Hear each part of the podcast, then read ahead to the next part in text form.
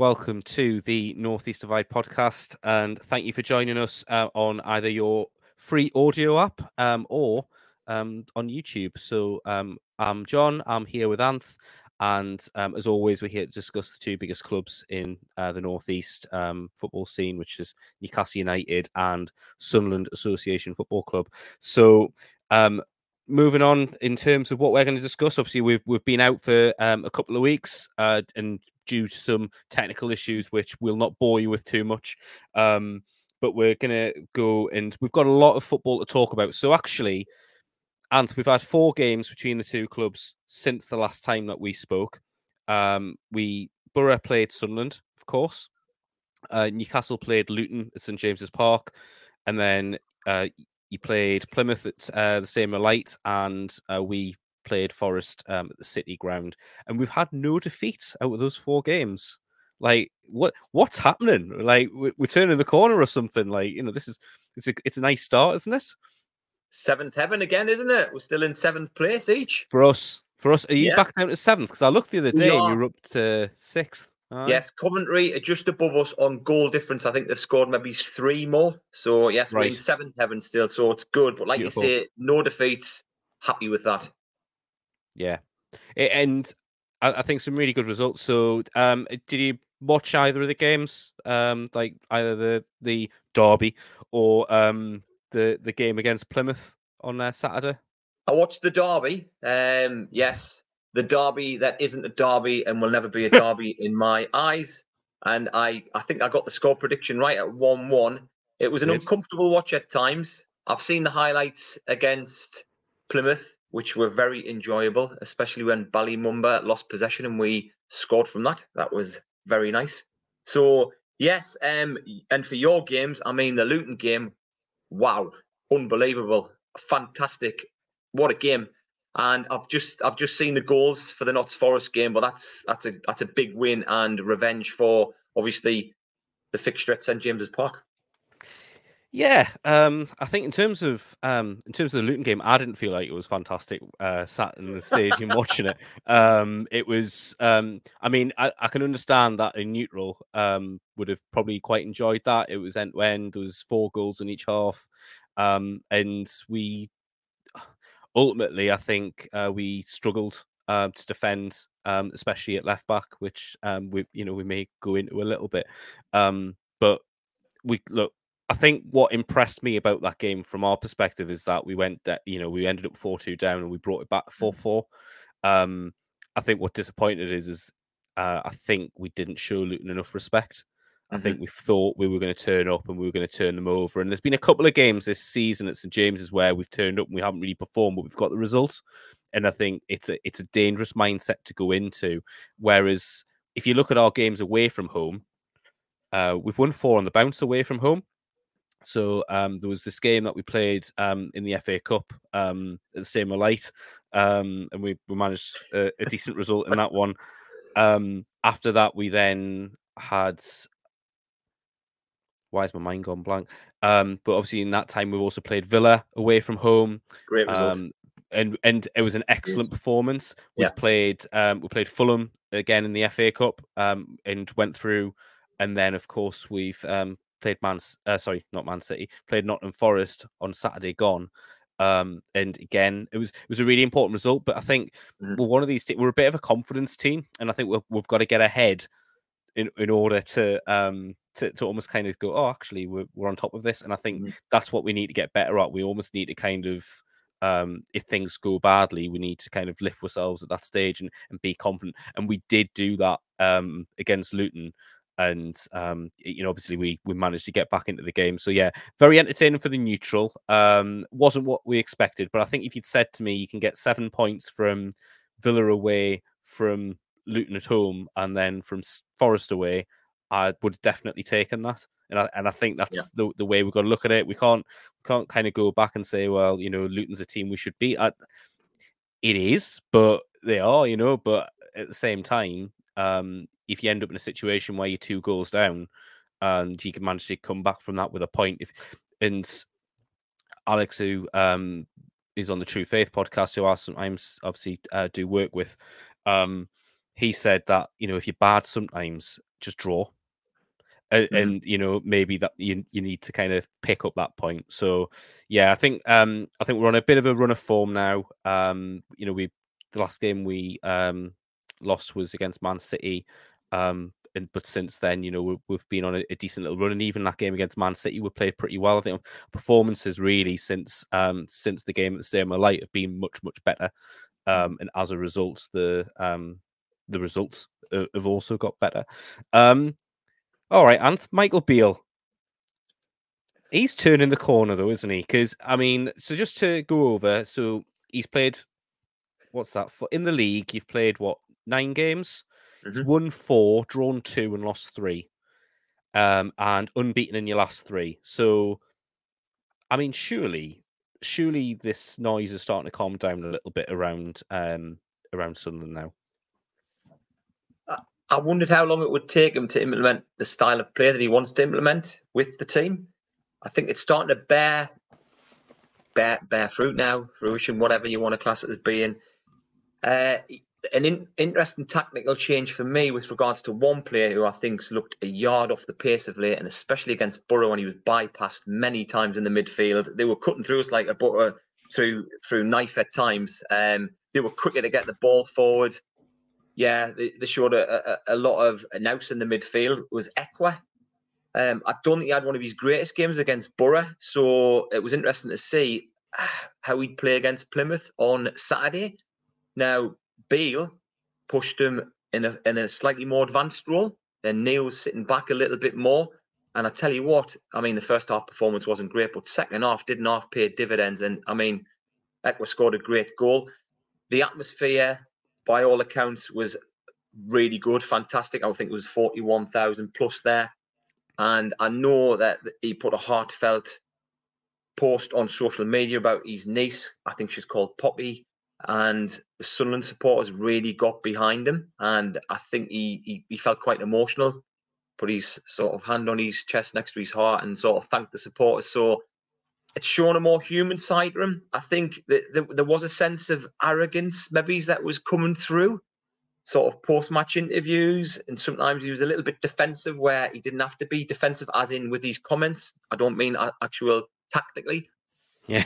So he didn't help himself, but I think he's coming coming across as a bit more likable now, and I'm hoping that the team have turned a corner, and we'll see how we get on because it's tight up there at the moment. It's really tight, but two two good results, two good results.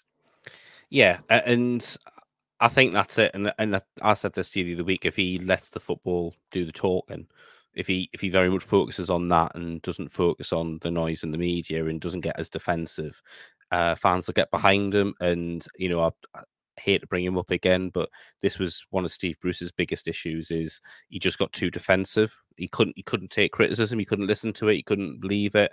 Um, and Beale's got a little bit of that about him, and I think that's something that maybe he needs to be more careful of and, and watch yes. out for. Mm-hmm. Um, mm-hmm. But I think um, just to kind of give you a little bit of an overview of kind of how um, opinion has changed. We did a little poll uh, on our Twitter page. We're at Northeast Divide for anyone who um, is is interested. So uh, we asked Sunderland fans, now sixth in the league, well, they were at the time, uh, with 15 games to go, how long should Beale be given? So of the 57 votes, uh, 7% said sack him tomorrow. 1.8% uh, said until the playoffs weren't possible. Uh, 31.6% said let, let him go if he's not promoted. And almost 60% said let him start next season. Mm. Now, that's a big swing. And it was a similar sample vote we had the last time. Mm-hmm. Which was pretty much affirmative, like nobody wanted to give him a chance. So yes. now you've got almost 60% of fans are saying let him start next season, which I think gives us a little bit of an idea of kind of how the mood's changed uh, on that. And it's and I think we've said it before, isn't it? There's no point bringing a new manager and then not yeah. even giving him a chance from there. It, mm-hmm. it doesn't really um, seem to make sense. Um, so, moving on really swiftly, we're going to talk about because we missed a little bit of this, of course, um, in terms of the immediate aftermath. Probably the quietest January window um, that we've seen because most clubs in the Premier League are shit scared of um, breaking FFP because they're worried about how many points they're going to be deducted at the end of the season. Um, certainly restricted uh, what Newcastle could do. Um, we signed um, a lad called Alfie Harrison, um, youngster from Man City, seems to be really highly rated. We've paid three and a half million for him. I think there's some sort of sell on clause on there as well if we if we were to, but seems to be very much one for the future. And then we'd already talked about it, but Javier Manquillo left um, yeah. and went back to um, join Rafa Benitez in Spain. Um, Sunderland activity. Uh, we were just talking about this before we came on air. Um, let's talk about Alex Pritchard because somehow we missed all of this. What's what's your thoughts on how that situation played out? Because I, I, must admit, sitting from this end, um, it looked pretty shocking from uh, from from his perspective. Didn't look great. It could have played out a lot better if the truth be told. I think he deserved a longer contract. He wasn't offered a longer contract. He wanted a bit of financial stability. He's he's, he's settled at the club. Uh, he's well liked at the club, well respected at the club. His performances on the pitch speak for themselves. So yeah, I was I was disappointed in the way he left, uh, and I think maybe what soured it a little bit is with regards to the fact he allegedly refused to play. I don't know. Like I say, I, am just going to base it on what he did for us on the pitch and, and how much he, he loved the club. And I think he's when he left the club, the statement that he released sort of showed that. So to me, he, he deserves a lot of respect for that, and I, I, I respect what he's done and the club that he's gone to. Again, Mowbray, love Mowbray, um, and I hope he does a really good job at Birmingham. Not too much of a good job though. I don't want to push us for the playoffs, but I hope he does a good job. And I think Pritchard will do really well. So to me, when he when he's left, I think he deserved a little bit more respect. He deserved I know it's against our model as such with the age and obviously potential sell on value. There wasn't going to be any. So, but I think he deserved a little bit more respect and he, he deserved a little bit more. And it's, I was sad to see him go. It feels like there's just a bit of a fear there from the club. And, and mm-hmm. I mean, you can kind of understand it to an extent because Short lefty's in a massive mess because he was essentially just signing checks and it wasn't a sustainably run club. Um, obviously, the Chuckle Brothers then came in, and um, you know, and ultimately thinking it's going to be easy to flip, and then realized actually they needed to strip everything back to mm-hmm. to get in a situation where you can almost have that health of the the football club back in, and it feel feels very kind of you've gone kind of very Mike Ashley um, in a lot of ways in terms of you need to financially fix the club where it is because uh, you know it it was a mess where it was, and because of that, it, they're they're very stringent on kind of what they can and can't do, and um and that restricts how ambitious you can be. And um, I mean, I sincerely hope for your sake that it isn't like a Mike Ashley esque situation, mm. um, because that was the worst thing about that is that it it didn't need to be the way that it was with us. Um, but it then became a narrative, and oh well, you know, Newcastle can't afford to do this. You can't get these stadium deals. You can't get better commercial revenue than Sports Direct for three million a year or whatever. You know, uh, all this bollocks that we had to hear and listen to. Um, but I think the, ch- the challenge you have at the minute is all the time you're a championship club. It, it, it is going to be really tight on the purse strings, and um, they are going to have to think carefully about you know, mm-hmm. about certain players. But um, I've just I noticed the um, the the statement. I just had a quick look at it there, and uh, from Pritchard is very detailed, and he you know he makes a good point of thanking and, and essentially being honest and saying, look, I needed some more security, and yeah. and that's why I've gone. Um, and I'm trying. What I'm trying to find now is um, I think Sunderland tweeted out, didn't they, a couple of days before the transfer went ahead. Um, to say that essentially say that he wasn't going to play again for the club or yes. that he refused to refused. play for the club again. Uh, if that's come from the, and I'm, I'm just double checking my source here, if that's come from the official club account, is that really on? Like, it just feels a bit like, I don't know, like, I, I, I, I think there's certain things that you don't need to say in public. Yes. As a club. I, I, I expected better. I expected better thing is, what that's done is it's turned a lot of not a lot of the supporters. I can't speak on behalf of everyone, but there's a few supporters that did turn against Pritchard. Obviously, well, no one's bigger than the club, the, the usual, and it sort of tainted it a little bit for him. It hasn't for me because, uh, like I say, we brought him in. I mean, he was a he was a 15 million pound player once, wasn't he? So he came in. He's. I mean, people say we'll would would give him a chance, a platform, you know, a, a stage to sort of show his skills and to show the player that he can be and what he what he what he was basically. So yeah, but yeah, I think the club let themselves down a little bit with with regards to that statement, and that didn't really need airing the dirty linen in public. So a bit disappointed by that. Yeah, I mean we've had situations like that before as well. I think that the one that um, springs to mind, Johan Cabaye, um, who um, we were playing. I think we are playing Arsenal near the start of the season, um, and he didn't start. He, he wasn't in the squad, um, and there was nothing really said about why. But I think people put two and two together, or I think Arsenal wanted him, and I can't remember who we were playing, but basically he wasn't. He didn't play. Um, here we go. Club communication. Alex Pritchard. I found it. Um, and there was nothing said publicly, but uh, again, right, this was Newcastle under the Mike Ashley era. Nothing was ever said publicly anyway. Um, but they were they were fairly clever with it because they just they basically didn't kind of comment on it, didn't release a statement or whatever else, um, and and essentially it worked itself out. And he played another six months for us before um, we sold him to PSG for about twenty million, um, and then Joe Kinnear allegedly was sacked because he didn't get enough money for Johan Cabaye. Um, you know, not because he was a useless director of football who was um, once went to Birmingham and said that left back looks good. Um, he could be one to sign until someone pointed out that it was our left back that was on loan there. I think um, Genius. So, brilliant. Yeah, so Pritchard's statement for anyone who didn't see it at the time um, that Sunderland released was on Friday morning. Alex Pritchard informed the club he was no longer available for selection, and he subsequently withdrew from today's match squad. The midfielder also expressed his desire to leave Sunderland with immediate effect. The club will be making no further comment at this time. Mm-hmm. I don't think there's a need for them to make that statement at all. I just think it feels um, it feels a bit petty. It feels a bit um, cheap. It, it feels like um, it is very much about the PR, and it's very much about the if we do this, then the, the fans will understand when he leaves.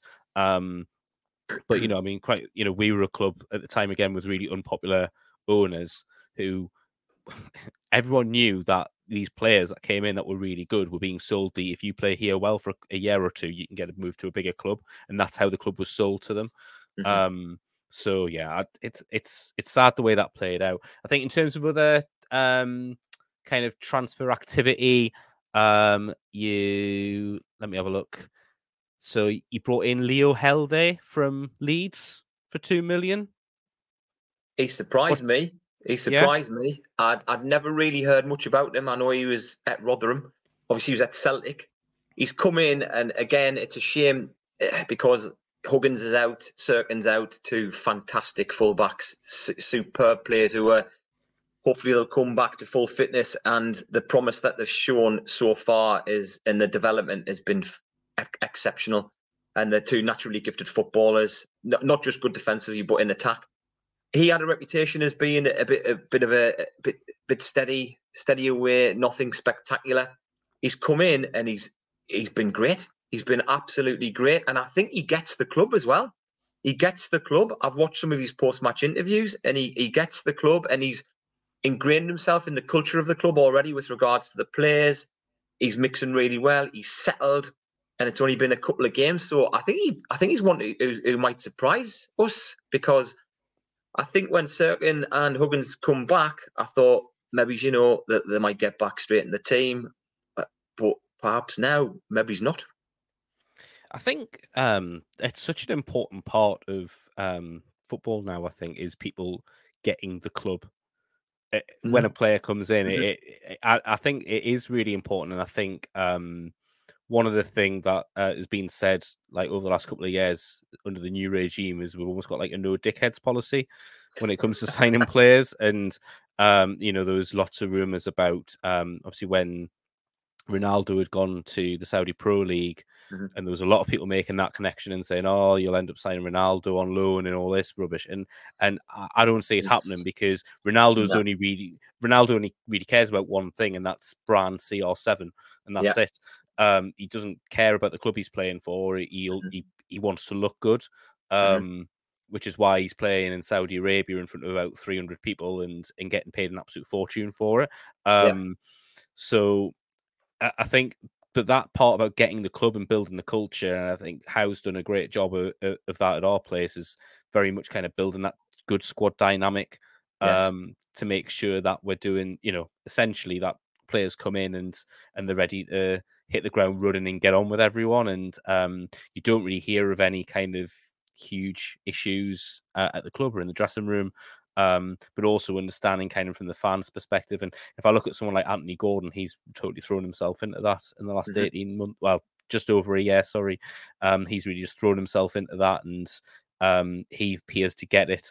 Bruno certainly has over the last two years. And um, I think it'll be heartbreaking when he eventually goes on inevitably to bigger and better things. But um, uh, it is, it's such an important element, isn't it? Of, of especially our Yep. clubs, I think, Mhm. Um, which are, uh, you know, people can say that every football club's the same in that way. I, I'm not sure I, I necessarily buy that. I mean, we're both, well, I certainly regard, um, you know, we're a one city club. I'm, you know, whether Sunderland's a city or not, officially it is. You know, that's that's for other people to debate. But, uh, but again, um, We'll not get into it- that, Jon. no, we'll not, we'll not, we'll not.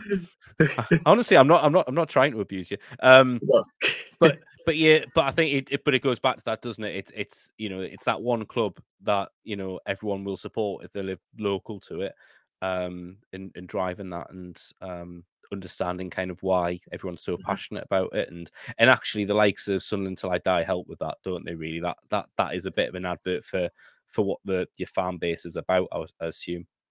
I, I just think back now to the, the Rodwell and a comment that he made that was noted on Sunderland Till I Die, which is infamous. I'm not even going to repeat it because it angers us so much. Oh, you have to now. You can't Oh, say no, that I- and I not. can't, honestly, it'll get uh, honestly. I'm I'm thinking positive things for series three because it's yeah. I know we're gonna sort of get onto that briefly, um, and it needs to be watched basically. And I'm gonna binge watch it. It's only three episodes, but you know, the likes of uh, Darren Gibson when he he's off the off the pitch antics and and and things that that he did, etc. I mean, the, the the culture now is completely different, and it's a much more positive one. It's not it's not a poisonous one. I just remember a scene as well with McGeady, who I re- I, I love McGeady to be fair, and he, they were th- they were throwing snowballs about, and he accused them of being immature. So there was obviously a sort of divide there back then, and Mhm. now there isn't. It's just harmony both on and off the pitch. We're getting there on the pitch with regards to playing as a unit. And yeah, I mean, you're saying about the, the transfer activity. The big one for me, obviously, he hasn't gone anywhere, and hopefully he won't, is Chris Rigg.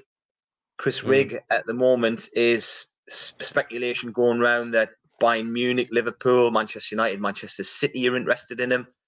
So Chelsea got no chance. Bugger off He's- Chelsea. Anyway, He's Yeah, the lad so- who's uh, he's a Geordie, isn't he, Chris Rigg? Chris Rigg. I don't. I, no, I don't. Is it? Have I well, made that up? Yeah, yeah, yeah, yeah. He's he's he's a he's a local lad, and he's he, he's obviously passionate about the club. He he gets the club. He's signed a scholarship deal. Sixteen years old, and he's given a verbal agreement allegedly to say that he'll sign when he turns seventeen in June. But whether or not he will, or where, I think some of his family, maybe he's it's sort of Sunderland and Newcastle possibly, but as far as I'm aware, yeah, he gets the club. So I, I really want him to stay. And it's interesting that Bale has given given him a glowing endorsement and said that he's going to get more minutes second half of the season. He came on on the in this was it the 65th minute against Plymouth, so he got some minutes under his belt. Yeah, yeah. Um, so I was happy to see that because, I mean, when we played against Southampton, when I look back now at that 5 0 result, I just think, look at Southampton now, how they came back at the weekend as well. Um, and he scored that header. I thought, what a play.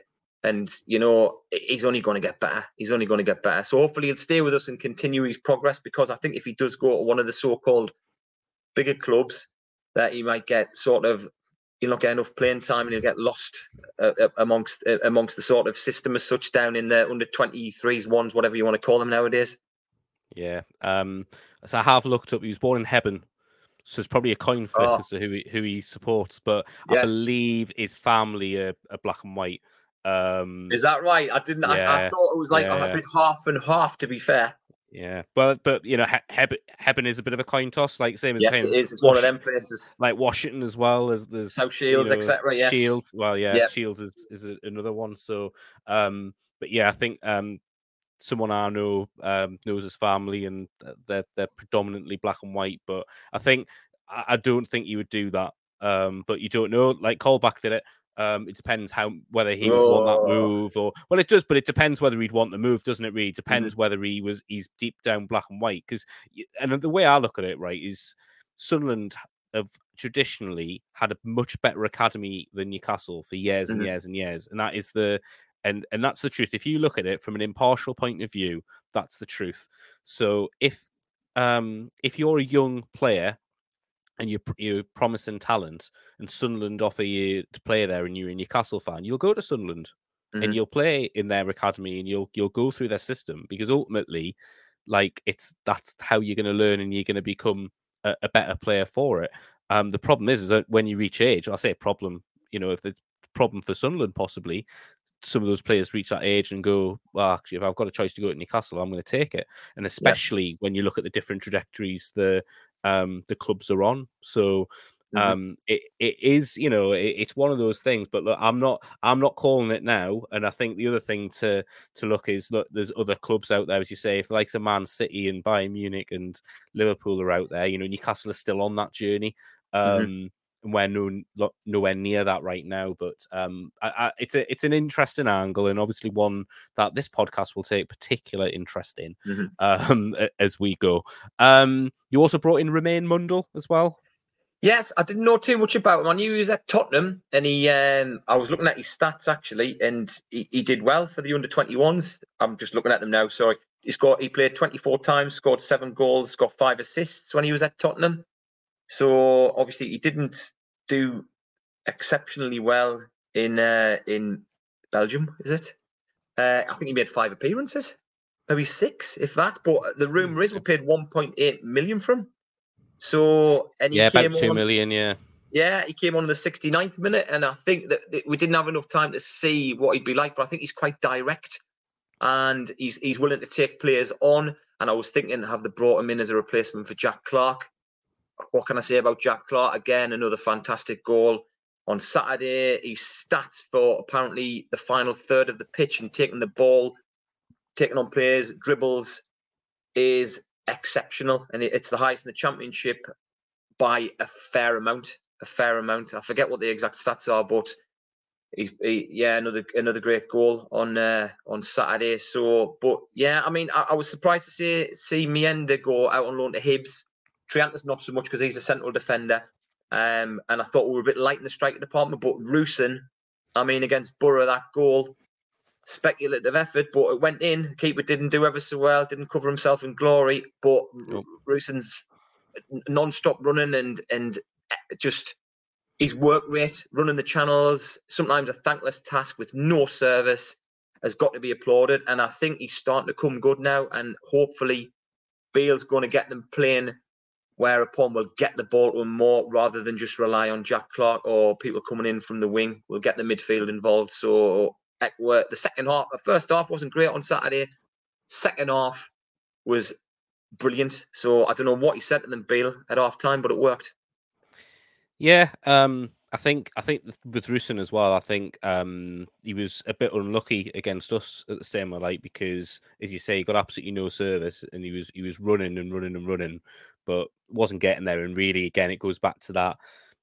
The one thing you don't have still is a target man, really, um, yeah. which is probably what you need. But mm-hmm. I don't think you were ever really seriously in for Kiefer Moore. Um, although that would have been an ideal sign. And is that one really the um, the model could afford? Um, and I think that it goes back to it. But you know, Newcastle had this issue when you know um, the ownership wouldn't sign Rondon uh, permanently. They signed him on a, a one year loan deal, mm-hmm. and then he was our player of the season. And then we didn't sign him the following summer, and um, with that was when um, a couple of years later, because Benitez left, um, the the year not the summer that Bruce came in, the summer after, mm-hmm. that's when Callum Wilson signed, and it was pretty much similar terms, probably. Maybe the wages mm-hmm. not as much, but fairly similar kind of deal in terms of what you were going to spend. But I would argue Callum Wilson was a better striker than uh, Rondon. Don't get me wrong, but at the time you're looking at it and you're going, oh, it's a similar profile, and you mm-hmm. know we've been telling you this is what we need for about a while. Um, and I think maybe you just need that if because ultimately you need some flexibility. If if the way that you're trying to play and create yep. chances isn't working, you can't keep doing that. You need something different. And if you don't have that target man, it's hard to do. But target men are not cheap. And I think ultimately that is what's going to dictate what Sunderland do in the transfer market. And similar to Newcastle with PSR, they were very different kind of scope and, and budgets and stuff. Um, it is going to be a bit more of a challenge to do that in the championship and stay financially solvent ultimately yep. without, you know, without getting promoted at some point. Mm-hmm. So um okay, I'm gonna move on. So um we Newcastle played Bournemouth on Saturday. So last time we played Bournemouth, we lost 2 0. Um, Bruno Guimaraes uh, had was suspended for that game. Thankfully, he is available this weekend. Um, you said you saw the highlights of the game against Fulham. Um, how much was Bruno featured in that? And and uh, not well, not for I saw the not Forest. Uh, That's what I mean. Forest, goals. sorry, yeah, sorry, not yeah, not Forest yeah. goals. Yeah, um, yeah, he's a, he's a vital cog in the wheel, and he he's a, he's he, he makes a difference. He's he's he, like you say, he he's passionate off the pitch and on the pitch, but he can back up that passion with skill. He's he's a clever player. He's a clever player. He's he's a bit hot headed, but I think in a in a, in a in a good way for you is because he he he, he winds people up, and he's he's not afraid yeah. to give it back. So yeah, I mean, some of these players that used to come from overseas, they were accused of you know not having the backbone or the, the the tough streak to get them sort of you know through 90 minutes i i think he has. And yeah he's he sees through gritted teeth. He's a great he's a great player. He is. Yeah. he is. He is. And um and i think he's really showing his worth. Um i just hope this isn't a shop window. I hope that mm-hmm. um I hope he's one that um, stays with us for at least another season. Um, but I think there are some underlying fears that some of us have um, that there is a potential that maybe in the summer someone's going to come in and pay that release clause for him, and then we're kind of powerless as to what happens after that. Mm-hmm. Um, but I think yeah, Bruno's integral at the minute to everything we do. We, we haven't won without him. Um, pretty much since he joined. So that just shows you kind of how vital he is. Um, but we were playing him against Forest, he was playing almost like a more advanced role, like a number eight role. And Trippier was playing inverted fullback, so he was kind of going in and playing holding. Midfield. Him and Miley were kind of playing as a two. Um, and then if um, the other thing that Trippier was doing, he was also going out and playing like you know pushed up right wing back as well. So um, and to do that, you need to play Dan Burn at left back. Um, mm. and that's the big talking point um, at the moment. This this area of um, area of the world is Dan Burn and should he really be starting it ahead of Tino Livramento at left back? Uh, um, I mean, a, you you saw the time. goal. Yeah, you saw the goal. Time, uh, yeah, well, you saw the goals against Luton, uh, and you mm-hmm. saw the goal um, that was the first goal that Forest scored. Um, on the face of it, you know, can you see Dan Burn continuing to start on the side? If I was a Newcastle United supporter, I would not want to see him at left back for the foreseeable. But he, you know, he, we know what his his his favorite position is, his favorite position, and uh, his strength, what his strengths are. But I think we've seen what his weaknesses can be the last couple of games. I mean, all credit to the fella, Big Dan Burn, um, for playing out of position as such. You know, he he, he did his best. Unfortunately, he he was uh, yeah he he wasn't great, was he? I think I think we're sorry. I, I think we're Burn. What it what it is for me is the way that we want to play means mm-hmm. that we need someone at left back who can kind of come in as a centre half. Mm-hmm. Now, Tino Livramento is not going to give you that. Tino Livramento mm-hmm. will give you he'll he's solid. He'll he can run the line. He can attack. Um, you know, he's sometimes even come on as a winger for us a couple of times this season as well. Um, which tells you everything about kind of his mentality. But I mean, but Livramento can also defend, and he is he's you know he's as I said I said it the other week, didn't I? Trippier.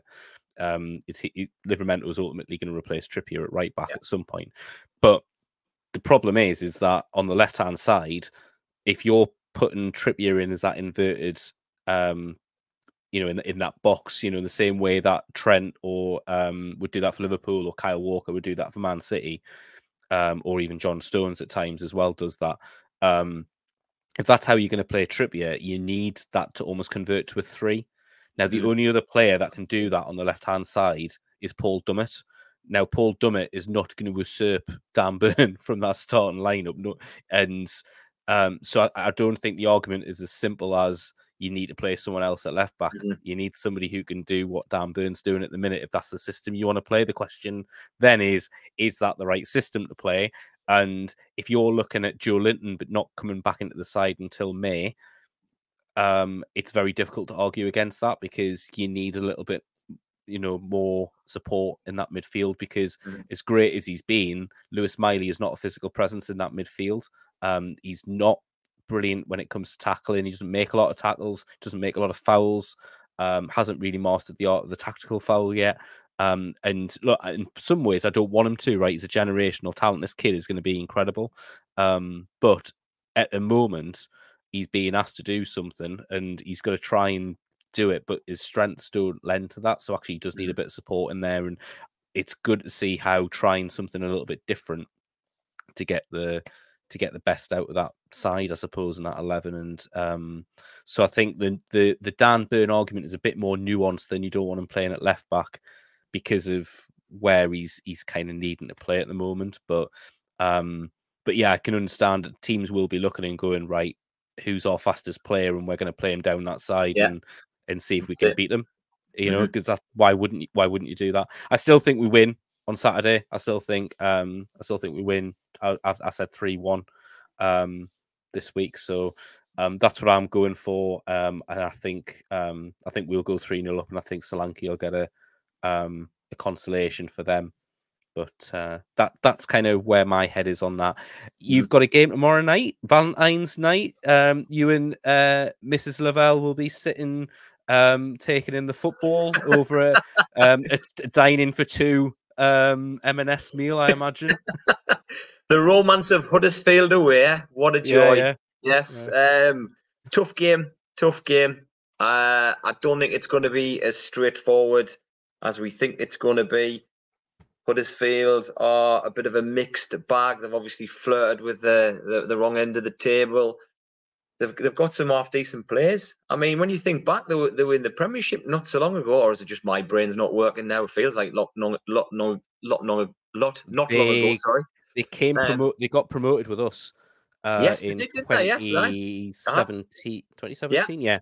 And then they stayed up that year. Yes. So they went down 2019, I want to say. So there you go. 2017, 17, 18. I, mm-hmm. I need to get my years right here. I think it was um yeah, 2018. I think they went back down. Yeah. Yes. So I think that's going to be that's going to be a tough game. I, I don't really know how to call that one. I'm a bit unsure. Uh, I'm I'm hoping we'll get the win. I think we could sneak at one 0 possibly one 0 I think it's going to be one of those affairs. I don't I, I don't think it's going to be a great spectacle. Although I could be wrong. Might end up four three. What was your score prediction again for the Luton Town game? Was it 2 0? Uh, it certainly wasn't 4 4. exactly. yeah, I think, yeah. but that's it. You just look, look, sometimes you I, yeah, I thought it would be a cagey 2 0, I think is what I said. Mm-hmm. Um, that was it. But uh-huh. I was definitely wrong.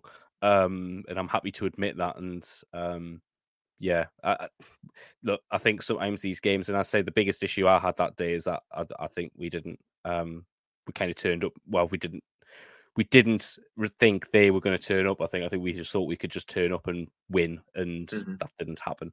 Um, you then play the um, Tony Mowbray, Alex Pritchard derby on um, on the weekend. Um, well, I think the script's going to win They're an interesting side, mind. I, I, I mean, it, they're another bit uh, you lot are a bit of a coupon buster. I think they're they're just as bad in some ways. Oh, most definitely. I mean, they've got great aspirations and you know they're going to get a lot of money invested it's it's might be a slow and cumbersome process it's not going to be a quick fix and sort of you know up to the premiership we go but i think they've got everything in place so yeah I, I, can just you can just sort of write the script can't you if pritchard gets a game you've got you've got the likes of Dion sanderson in central defence who performed really well for us when we were in league one when he was i think we're going on loan from wolves and i would have really liked to have kept him because he he's a good player. I don't think he's having the having the greatest of seasons, but I wouldn't put it past one of them two getting on the score sheet. And obviously, is that oh, what's his name? Who was uh, from Fulham, who was on loan. We talked about him the other week, the young striker. Oh yes, yeah. I think he might. Uh, you know, I just I can't call that one. I really can't. I don't know. Uh, what I would say, Anth, um, just to try and cheer you up a little bit. Go on then. Um, so in the last five games, yes, um, they've uh, lost three, would one and drawn one. Um, not in that order. So the last two games they lost, um, they're also drawing nil nil at home as we record um, against Blackburn Rovers. So um, they're, they're 19th in the table, right? So really, mate, on paper, you should be going there and you should be getting some sort of result. Um, because they they they are still a poor side now. Look, I know obviously Mowbray is gonna you know do a, a decent job there, I imagine, and yeah. and that will help slowly get them under the table. And the last club that um that I suppose you want to play is is them for that reason. Um, but they still haven't quite got it together. I mean, their last couple of results, mate. Um, they lost at Sheffield Wednesday 2 0 on the 9th of Feb. 3rd of Feb, they played West Brom away, lost 1 0. Um, prior to that, they, they were lost away 3 0 at Leicester. I mean, obviously, mm. Leicester uh, are going to walk the league, aren't they, really? Oh. Um, but they did beat Stoke 2 2 1 away from home. They mm. beat Birmingham City in the Cup replay. So they've they've got some they've got some results in there. Um, but again, it, it's just one of those where you just think, like, yeah, you don't know, dear, because of because and I suppose it's that uh, football emotional thing of of it's typical sod's law that we're going to go there and they're going to turn over because yeah. you know he used to manage with. That's what normally happens with Sunderland. You can write the script. A, a former player who didn't exactly pull up trees can come back to Sunderland and haunt us horribly so. I've seen it that many times. It's the stuff of nightmares, recurring nightmares. So yeah, I think I think a, a not very entertaining one 0 away win to Huddersfield tomorrow. I think we'll we'll I'll be happy with that. Birmingham, I can't call it. I'll I'm gonna two two. I, okay. I think two two. Yeah, two, Desmond. Two. A Desmond two two. Yes, yeah. Amazing. Okay, cool. Um, and thank you very much. Um, it's been great to see you again and catch up again, and um, look forward to uh, talking to you next week uh, when we will be reviewing um, the games, and we're going to deep dive a little bit on uh, Till I Die. Uh, I'm hoping it's as entertaining as the first two series that I watched of that program, but you know we we don't know. We'll have to wait and see. Hmm. Um, and then, of course, we'll be uh, looking forward. Newcastle will be um, warming up for um, Arsenal away, which is you know not an easy three points for us. Um, and of course, we'll be previewing um, Sunderland's um, upcoming game then as well. But um, again, thank you very much. Thanks for watching. If you've watched on YouTube, thanks for listening. If you've been listening to us on uh, your free podcast, this has been the Northeast Divide. Thank you and goodbye.